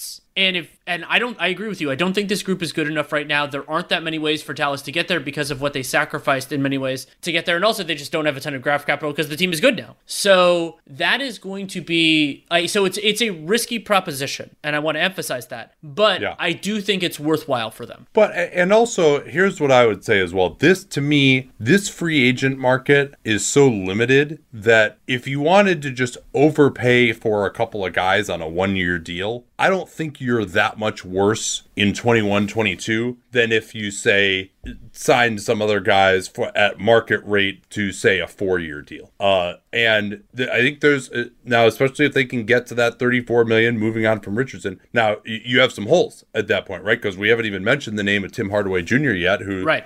I mean, a lot of people were tweeting as he was going off early in that Clippers series about, you know, how he's going to get a big bag and he's going to want 20 million a year. I would be particularly for this team, more so for this team even than for some other teams, I would be very loath to pay Tim Hardaway Jr. a big deal at, you know, three or four years in particular. Now, maybe he could fit into this conception of, you know, a big one year balloon deal, but I would I would be looking for bigger fish to fry than Tim Hardaway Jr. And so uh, again, all the usual names are going to be out there. Kyle Lowry, Mike Conley, you know, Spencer Dinwiddie is is an interesting one as well. Dinwiddie is at 28 is younger. Now, you, do you feel like with Dinwiddie Porzingis and Luka Doncic is that a group that you would feel comfortable going forward with? Would you give Spencer Dinwiddie a long term deal? Would Spencer Dinwiddie be willing to take, you know, a one year, $25 million deal uh, to, to come to this team, but also try to build up his value as the starter? How would Luka Doncic fit with another point guard? I think in terms of a basketball fit, Dinwiddie, he's his three point shooting has been a little bit disappointing the last couple of years that he's been healthy. That's also because he's had to take a lot of shots off the dribble as a spot up guy. He might look better. Um, they clearly need someone else who can attack off the dribble in the playoffs. I mean, Luka just you can't expect him to have a 45% usage and and win in the playoffs. Maybe they could have done it against a team other than the Clippers. Uh, that was obviously a bad matchup for them, but you're trying to get into championship contention here. So Dinwiddie is an okay fit. I think you know he's pretty good defensively. Lowry to me is the best fit of of anybody in the free agent market. Before we move on from Dinwiddie, I want to bring up one potentially notable data point. And so if you go back to the 1920 season, the last close to full season that Spencer Dinwiddie played, Dinwiddie shot 31% on three pointers that year. You say 31%, that's not good enough to play with Luka. And true. However, Spencer Dinwiddie shot 28% on four pull up threes per game and 37% on 2.2 catch and shoot three pointers per game. And he has a somewhat similar split if you go back the year before that, and I think the year before that as well. And so the idea is not that Spencer Dinwiddie will never shoot a pull up three, but if you shift those proportions and you make give Dinwiddie a higher proportion of the shots that he is better at, maybe he gets closer to that 35 36 range and he becomes a more viable fit off ball with Luka. Nope, I, I agree with you there. Now, uh,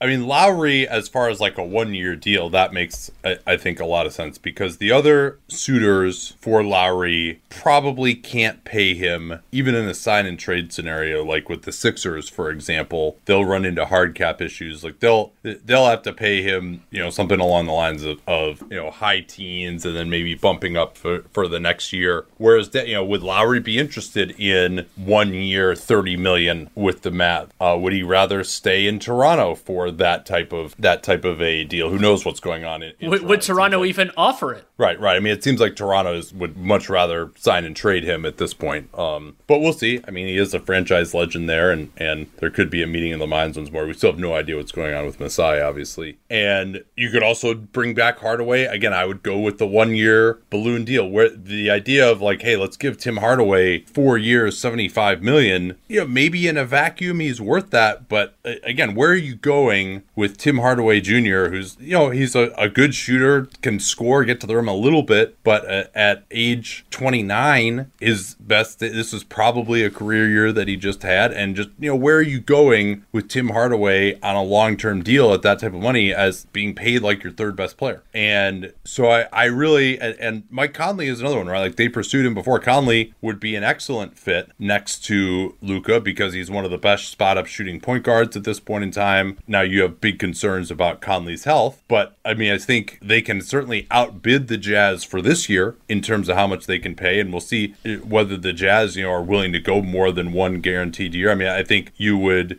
if you're the Mavs, you probably want to go team option for a second year on these with like with a Lowry or a Conley, and, and you know, again, maybe you offer that to Dinwiddie and he would consider taking it, and there's kind of a trial period, and he either builds up his market and or you can bring him back because I think that's what I same as as the Heat have for this year with guys like Dragic uh, and Iguodala, where you can bring these guys back if you want. Um, you know, they could also look further down into the market for point guards, like the aforementioned Dragic, although they weren't interested in basically just taking Dragic for free in 2019. So that doesn't seem like a, well, a big and, starter there. And, and another point on the Lowry Conley offers is that you're not only offering them a lot of money for the coming season, you're also offering them a starting spot on a competitive team. So this sure. isn't this isn't just oh great you're going to be on a team that sucks and and you know like get a lot of touches and rehab your value. No, like I mean Lowry and Conley are facing kind of they're towards the end of their basketball like the the livelihood of being a really good player on a really good team. And so I think that could be intriguing for both of them. Conley's already on a really good team and Lowry TBD. But that I think it's an interesting sales pitch, but I think the idea of aiming high is a fascinating one for Dallas because you think about, you know, not going crazy on the years for those players. You have a there's a strength that comes with knowing knowing exactly what what your thresholds are. And like for example, I would not be going hard as Dallas on that logic after somebody like John Collins, who has had a nice postseason, but and could theoretically fit with Dallas, but he's not a good enough number two or number three to make it work. Similar story with Duncan Robinson or Gary Trent Jr., both of whom I like, but just aren't the right fit for this specific team at this specific time. Yeah, and and so the other reason to me of like why you don't pay Hardaway Jr. for a big long term contract is eh, they have the ability to really for these guys who you know maybe they're slightly worse than Hardaway, maybe they're not. You know, they give you maybe give you more defense, maybe a little less shooting. You know, let's say so here's some names out there that maybe you could get on a one year deal, but you can outbid everyone else, right? Uh, you know, Nick Batum, right? Like he'll probably uh, maybe he'll have offers around the mid level or the taxpayer mid level at 32. I mean, he looked he looked great. You know, get him in a, on a deal where you, know, you can afford to maybe pay these guys, you know, one year, 15 million, something like that, and maybe they there are guys who like that more than you know going for a mid level deal for three years. By the way, Nick Batum gives you an option for a smaller, switchier lineup with so basically sure. him and Kleber and Dory Finney-Smith and Luka, and then you figure out the fifth Beatle. That gives you an option in case Porzingis, you know, there's you have a real struggle there, which I think would be really good for them to have having that other kind of player. Yeah, and so uh, Danny Green will be a free agent. I'm like, because that's the thing is they probably again you don't want to necessarily go out there on the years, but you probably can outbid, especially for some of these veterans. You hopefully get your pick of the you know Reggie Bullock,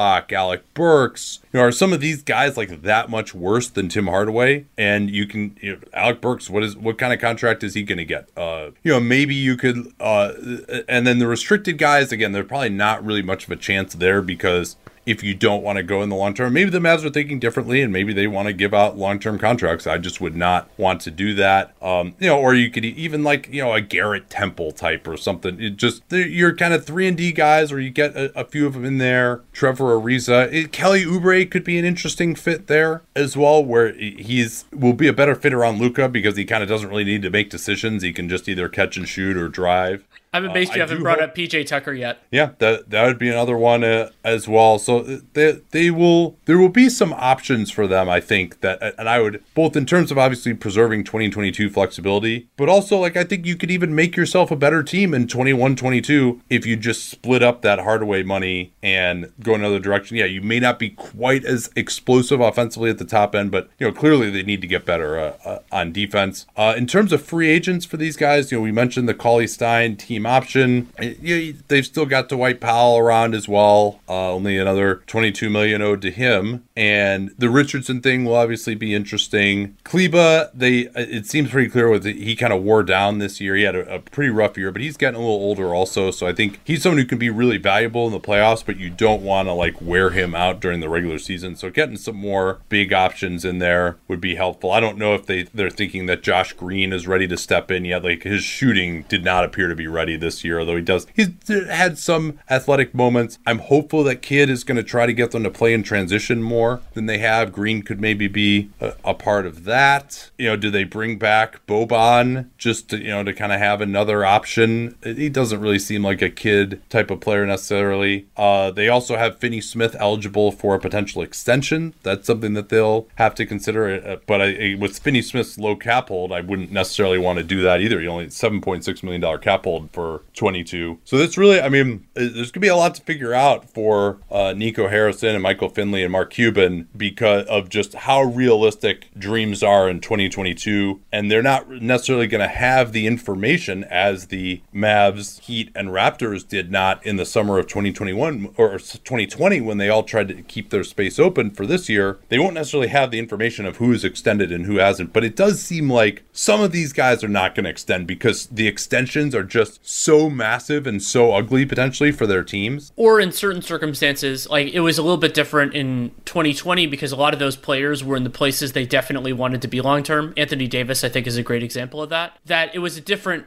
decision for them than it will be for somebody like Bradley Beal. I don't know if Bradley Beal wants to be on the Wizards for another couple years. Or Zach LaVine. I mean, he has a challenging question. Butler's a little bit different, but the idea that a lot of the players in 2020 chose their spot and 21 this offseason season will be a little bit different. I think that's totally fair. What yeah, I think we need to talk about with these guys. I think I think that pretty much covers it. I think they'll listen on Porzingis, but this is not the high point in his value, and that you know, like in some ways, if you want to be more ambitious in 2022, trading Porzingis now makes that more difficult unless somebody gives you a really strong offer. Like if you could theoretically yeah. get off his, you know, like if you could get trade him for an expiring contract, even if it was somebody that was mediocre, if you're aiming high, maybe you consider that. Also because the downside risk with Porzingis' injury history and everything else. But I think it's more likely that Porzingis recoups his value than like trading him for a worse player that makes less money now. You can always make that move next year if you have to. Yeah, I certainly would try to engage the Spurs and see see if you could pry loose because the Spurs have cap space just to absorb him too. Just see what they their opinion is of, of his value and whether you could pry loose one of their young guys to get both cheaper and more athletic move move on from Porzingis at the same time. But I, you know, I do think Porzingis in terms of his trade value is in a different place than say Ben Simmons is because number one, the Mavs there isn't necessarily a way for them to get way better by trading Porzingis, whereas I think Philly by trading Simmons could get better by trading Simmons just to get a, a better fit around Embiid. And I think also Porzingis, yeah, okay, he could suffer another torn ACL and then you're really in trouble. There's that ticking time bomb aspect. But in terms of his level of play, you know, I think there's not a chance that like, oh, the free throw shooting is going to mess him up so much like with Simmons where it could get even worse um, in terms of uh, his value. So I don't, you know, I think he's kind of, I feel better about him being at a nadir at this point in his trade value. And he also helps you win basketball games next year. Like he is a decent fit with Luka in the regular season, and hopefully he can play a little bit better defensively as well. And, you know, because he was very good in uh, 1920 and he was good in the bubble before he got hurt and just what, and also he's pretty good when he's not going up against the Clippers. They're going to, you know, if they play the Suns or the Jazz or the Lakers, Porzingis looks much more valuable as an offensive player. But it, you know, I think I, I would certainly try to engage, but I would want to try to just you know trade him into somebody's cap space and just get a lot cheaper. Would, would be my hope there uh, in, in, that conception. That's why I mentioned the Spurs. Um, you know, would the Charlotte Hornets be interested in what about like Terry Rozier of Kristaps? This is not exactly the most inspiring center market, but I really would love to see a center that could run the floor with Lamelo. And it also that then you don't have any fluidity defensively. Like if you w- trade for Kristaps Porzingis, it is for a very specific defensive concept, which can work, but doesn't isn't guaranteed to work. Yeah, Borrego has played some zone uh, as well. I mean, having that kind of spacing would would be nice uh, for Lamelo and company to work with. I mean, that would be like the half court. Is, the half court offense would be amazing. Porzingis is kind of of a you know a level of talent perhaps that Charlotte has struggled to get, and Charlotte also, I mean, they don't have like the highest aspirations in the world. Um, and his sal- his contract timeline is actually pretty reasonable for them because Gordon Hayward is Gordon Hayward's contract runs the same length, assuming Porzingis picks up his his option, and Lamelo wouldn't get his raise until the following year. So you'd kind of get a run of play and see how things go, and then you'd maybe set up the next the next generation. Yeah, and maybe if you're Charlotte, maybe you, you or if you're Dallas you ask for Miles Bridges and probably end up you know are you okay with just getting Terry Rozier if you're like he would be a nice Hardaway replacement and uh, also would be extension eligible they probably wouldn't want to extend it but he would give they would have bird rights on him. They could just go back to him if 2022 doesn't work out. I think he's better than Hardaway. Uh doesn't quite have as much size. Pretty similar level of shooters I would say. So that that's a but he's only under contract for one year and Charlotte could make the unbalanced trade. Uh but I think that's the sort of conception I'd be looking looking for is like someone who's cheaper plays a, a different position. Um, anything else on these guys? I, I, think we don't need to go through every single possible Porzingis trade, but the, that's kind of the conception I might be looking at. Yeah, I think I think that's pretty good. So instead, we could talk about another team which has a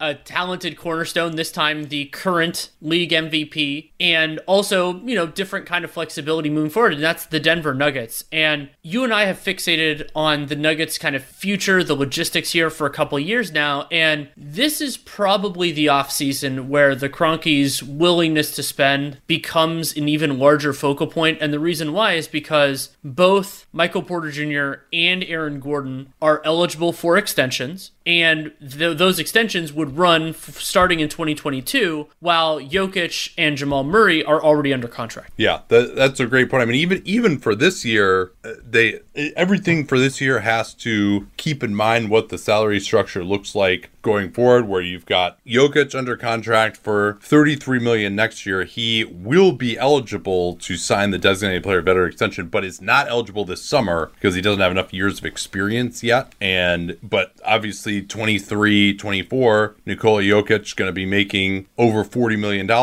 Michael Porter Jr. on a presumed max. We could talk about that a little bit. I, I mean, so having Porter Jr., Murray, and Jokic on some massive contracts, does that also leave room for Aaron Gordon to be uh, on an extension or a, a new contract as a free agent in the summer of 2022? So you've got that in the future, always looming over some of these decisions that they're going to make. The other thing, though, is this year where Jamal Murray, Chris Haynes reported the earliest he could come back would be February of 2022. Even that to me, I wouldn't want to count on that. It's been more like a year on these and we're going to see this with a number of guys uh, who got injured where the fact that the timeline is back to normal it's not just like oh he got hurt two months into the season last year so now he's going to come back two months into the season this year. No it's much later on. If i'm the nuggets i think you try to sort of triage for next year like they got to get another creator in there. But i just i wouldn't want to go all in for next year because i just don't think that jamal murray is going to be at the level that you need him to be even if he does come back in the playoffs to really think about winning a championship. So I like that that's just the reality of ACL injuries. He may prove us wrong, but I think it's going to take until 22 23 before he's back. That's why that injury obviously was so damaging. It cost them potentially two playoffs. But, you know, you need to make a go at it to some degree next year. And so let's talk about what their financial situation is just for next year. Sure. So they have a number of pending free agents, but so the kind of the the key decisions are going to involve and not all the Nuggets choice involve Will Barton and JaMychal Green. So Will Barton has a player option worth 14.7 million, and JaMychal Green has a player option worth 7.6. If both of those players theoretically opted out and left, so this is kind of like because I I, I think they're going to pick up PJ Dozier's non-guarantee based on his place within the organization. If basically those guys and all their free agents opted out and left, and this is just to get the pure number, the Nuggets would have about 33 million in cap space in, in spending power, not cap space, in spending power, but below the below the tax. So that means, and I assume that the tax is either a hard line or close to it for the Nuggets. And so that means for retentions and additions, because that, that's really what you have to work with. The Nuggets do not have much in the way of players under contract that they're that they could move to clear, like they could clear a couple million, maybe in a couple different moves, but not that much. So 33.5 to fill out the roster and add players who are going to be not only a part of your rotation, but presumably start in at least some capacity because of Morris, is because like unless you want Morris to fit in in the Murray spot, you know, like you're going to need somebody else in the guard rotation. So they don't have the biggest needs to fill when you think about Jokic and Gordon and Michael Porter Jr. Like they have a lot of good players, but it's still not that much to like build a better team. It's more to kind of keep things the way they are. Yeah, and, and Green and Barton with those player options, uh, how are you feeling about those, or whether they're going to take them or not? JaMychal Green, it's interesting. I've always valued him more. Seems like than other G- than GMs do. Um, but that's a kind of a, a reasonable salary, maybe a little bit high. I think that for him, it would be nice to secure a longer term offer. Green, as a point of reference, is this is his age 31 offseason. So, yeah, if you could get a three year deal now, great. But JaMychal Green hasn't gotten that kind of deal in a while now. So that might not that might not be possible. Will Barton, I'm sure he would love to opt out and get, you know, he's 30 to get that like last big deal and, you know, kind of like what I'm not that they were the same age at the time, but like what Terrence Ross got. You know, gets, you know, maybe it's maybe it's not as much money, but four years, you know, secure secure that contract and then wherever that is, you're you're going to be there whether you're starting or coming off the bench. But 15 million, you know, roughly in that range, those are going to be hard offers to come by when you think about how few teams have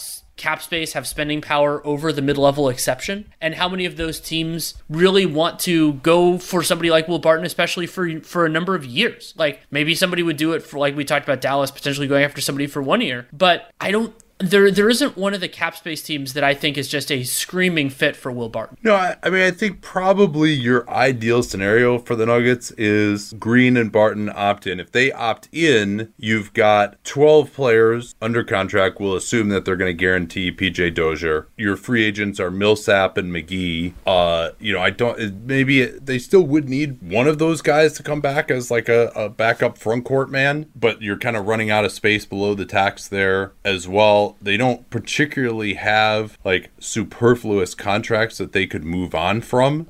And Bart, I mean, I think they need his playmaking and shooting. He's a starting level guard. He's really struggled to stay healthy the last few years, but they don't have anyone else really. You know, I mean, probably Monte Morris and Barton are your starting one and two next year. And then you've got Gordon, Porter, and Jokic up front. Maybe you could say, all right, you know, Will, if you opt out, we'll give you a little bit more money for next year. And same thing with Green, you opt out, we'll, we'll give you a little bit of a raise just to, to come back if you don't have other great offers out there. But Barton, at his age, I mean, if he can get a long term deal, he should, you know, even at the mid level, he should probably take it, I would say, over over that 14.7 million. And Green, you know, who knows what his value is around the league. I did think that he's really kind of slipped defensively Agreed. Of late. Now, it would be nice to once you start talking about that. I mean, you, you still need one more backup big. Maybe you could. You, I mean, you're going to just go the Hartenstein type of route like they did last year, and just get a guy at the minimum to come in, and then try to get another guard. You do have Murray coming back at some point. They've got Campazzo, who's fine in the regular season. Also, they might just say, "Hey, Zeke Nnaji is going to be our backup center, and maybe we can get something out of Bol." Yeah, I think Nnaji is pretty good. I that actually might be my approach is to just, uh, you know, maybe you get another a vet big uh, at the minimum, but it's a you know a pretty low level of guy, and you just say that Zeke Nnaji is going to be our backup center, and if Green sticks around, we can move on from Millsap. We can do some more switching with Nnaji and Green on our second unit. Nnaji's pretty looks like he's developing a pretty good shooter. Like I like him. I think he can be a rotation guy next year for them, at least in the regular season. So maybe you just try to focus in on the guard line. Uh, you know, I would love Patty Mills for this group. Ooh, that would work. Um, you know, moving off the ball with Jokic good vet, doesn't need to play that many minutes, but they,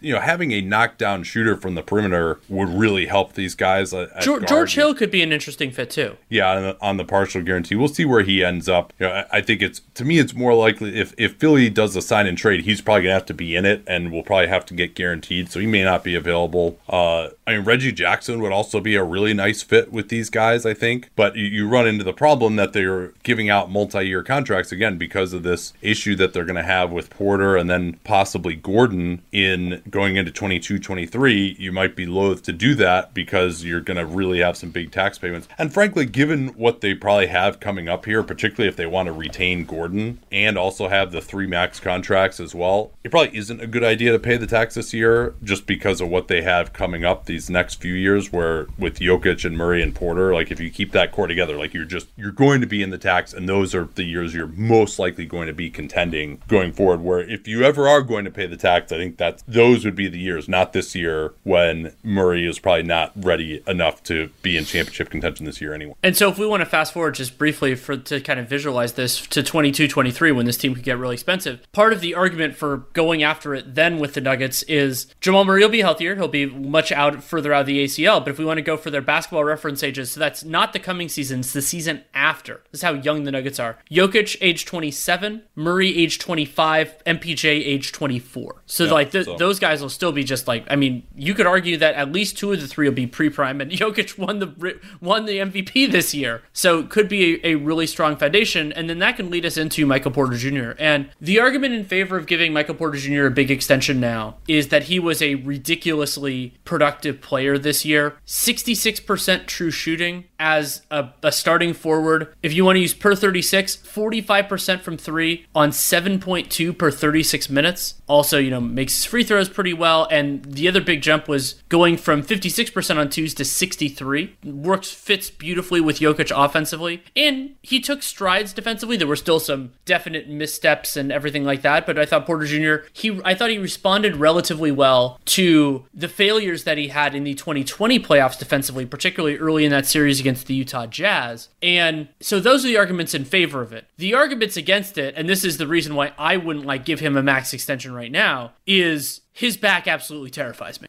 Yeah, back, knees. I mean, he's got like that brace on on his ankle, but he's the sort of guy who you would think probably gets a max contract. But you know, I agree with you. I think the injury to me, unless he's willing to take a discount right now off of just the no-brainer max, I would be willing to play it out into restricted free agency. Also, the other thing too is that enables you to keep him as a trade asset in going into the trade deadline if a player were to become available. Because if you give him the max extension, then uh, the base year rules make it too difficult to trade. Now, also the the counter argument to that is you give him the max extension and you can trade him next summer. Whereas if you don't give him the max extension, then you can't do that. But uh, I mean, I, I do have some concerns about his fit next to Jokic. I mean, offensively, obviously it's great, but he had a very difficult playoffs. I thought really at, at times on both ends. You know, just some games where you totally disappear. And yes, I think they should have run more plays for him. He's got to get much better punishing smaller defenders in the post. Obviously, having Murray around to help distribute will help him. But you do worry about you know him as a four and Nikola Jokic as a five defensively. I mean, you, you're obviously whenever you have Jokic, your overall mantra is going to be we're just going to outscore people. But maybe this is just going so far in that direction. It's a really tough call. But I I'm I don't think I would want to just give him that no brainer max five years. Let's go. There's too And, much downside yes. risk. Yeah, and, and now obviously there's risk two in waiting. Number one, pissing him off. Number two, that it because he gets a three plus one offer sheet. Now, of course, you always have the maximum qualifying offer that you could just give him next year. Also, Well, and the other part for Michael for Michael Porter Jr. that makes him different than somebody like Jokic or Luka, who we talked about earlier, is that as much as I was impressed by what MPJ did this year, I don't see like a first team All NBA or like second team All NBA No. guy in there right now. And those are the types of players that you don't that you don't hesitate. And some of the other early maxes work out. They they absolutely can. We'll see what happens with De'Aaron Fox and some of the other guys. I've been reluctant on that level player before, but yeah, but like The De- worst- Devin wor- Booker like- was one where where they gave it to him no brainer, and obviously we were wrong on that. Like Yeah. that was that, that was a great decision. Yeah, but the but the worst case scenario for me, the worst case scenarios of giving Porter Jr. the max and like him getting hurt or you know some, something else happening those are significantly more dangerous to me than the worst case scenarios of not giving him the max because i don't think porter jr is going to like sign his qualifying offer and then you know take the financial risk there and you have the max qualifying offer three plus one you could always work with that in different ways and so to me those are much more palatable than the possibility of kneecapping this unbelievable group that they have with Jokic and Murray and potentially, you know, Porter Jr. or somebody else because you committed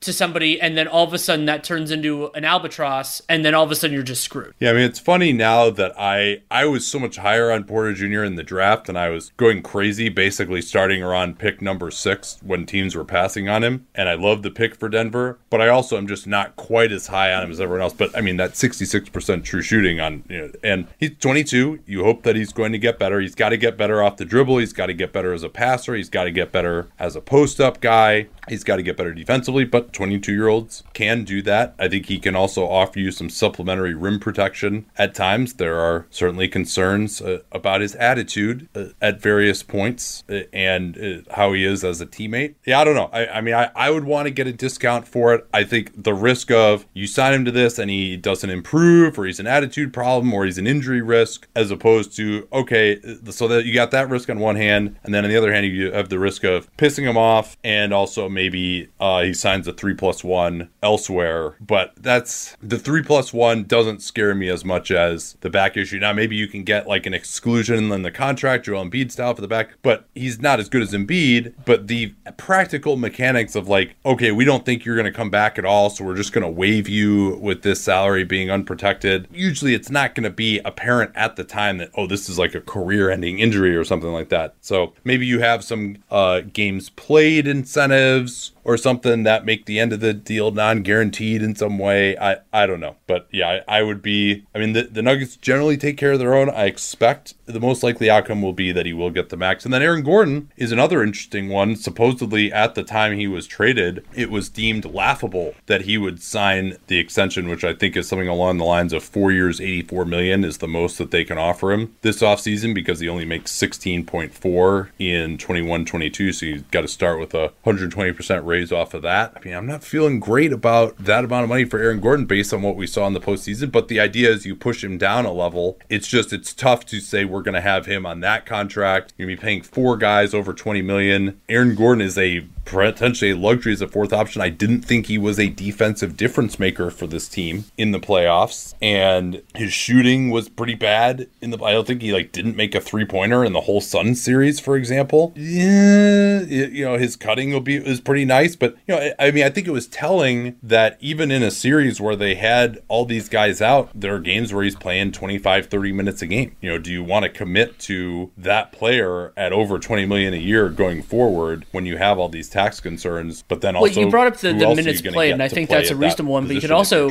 bring up the role within the offense. You know, Aaron Gordon, when they're basically looking for anybody else that can play, like when people are hurt, and like remember Michael Porter Jr. dealt with a back issue during the Sun series. Aaron Gordon only took he took double digit field goal attempts in four of the ten postseason games he played in, and he made eh, exactly, and that's without Jamal Murray, and he yeah, only made that's without more Jamal than fifty percent. I mean, remember we're talking about a guy who's a natural, who's a power forward who gets a lot around the rim. He only made fifty percent or more of his shots in the playoffs in three of ten games. So yeah, that was a challenging. And then you know some of some of those will go in, but Gordon is it's a challenging argument for him because I think we're getting more and more evidence that he's not particularly scalable. He can't. I think he can do well in a smaller offensive role for the Nuggets, but if he can't do a bigger one, then why is somebody going to give him this like crazy like a twenty five or a thirty million dollar offer sheet? Like he's or uh, not offer sheet to be a new contract. Like I, he hasn't proven that he has. And Gordon, an extremely high potential guy, and we talked about how, like everybody talked about how young he was for years. He'll turn he'll turn 26 before next season. Gordon has not improved significantly offensively really at any point in his NBA career. He's has more of a he had more of a passing role, like a little bit more distribution on the on the Magic this year when they had no one else. But it's not like that that went particularly great for Orlando or anything like that. It was just something that he had to do. Three point shooting hasn't gotten markedly better overall, other than in a few small samples. And so with Gordon, if he's going to hold firm to something like that, again, I would I would roll the dice. Now it's a very different gamble with him because Gordon is an unrestricted free agent, and thus you have a lot less power. He could just leave. He could do you know he could do whatever whatever he wants. But also with Gordon, you can theoretically extend agree to an extension into the season, which is useful. Like that is that is a potentially thing. But we're also not going to see much of him with with Jamal Murray. So the relevant sample size for yeah. Gordon in the 21-22 season is going to be exceedingly small. Yeah, I mean that that this is why they're just that Murray injury just like fucked them so badly. I mean like they're supposed to have really 2 years of contention with Gordon, with Porter Jr. on a lower salary and now you know, they gave up a lot to get Aaron Gordon. Let's not forget, right? Like they've got their first round pick this year, 26 overall. I don't think that they would want to trade that for immediate help. I mean, you need cheap contributors going forward with what some of the salaries on this team are going to be. And then their 2023 first and their 2025 first uh, are both owed, and they'll have. And they also traded. And they also traded RJ Hampton. Trade that, that, but I don't. Again, I don't. Yeah, yeah. So now they're really are they are out of. Eh, they got Zeke Nnaji and that's kind of it of rookie cheap contributors. They got to get some more of those guys in here.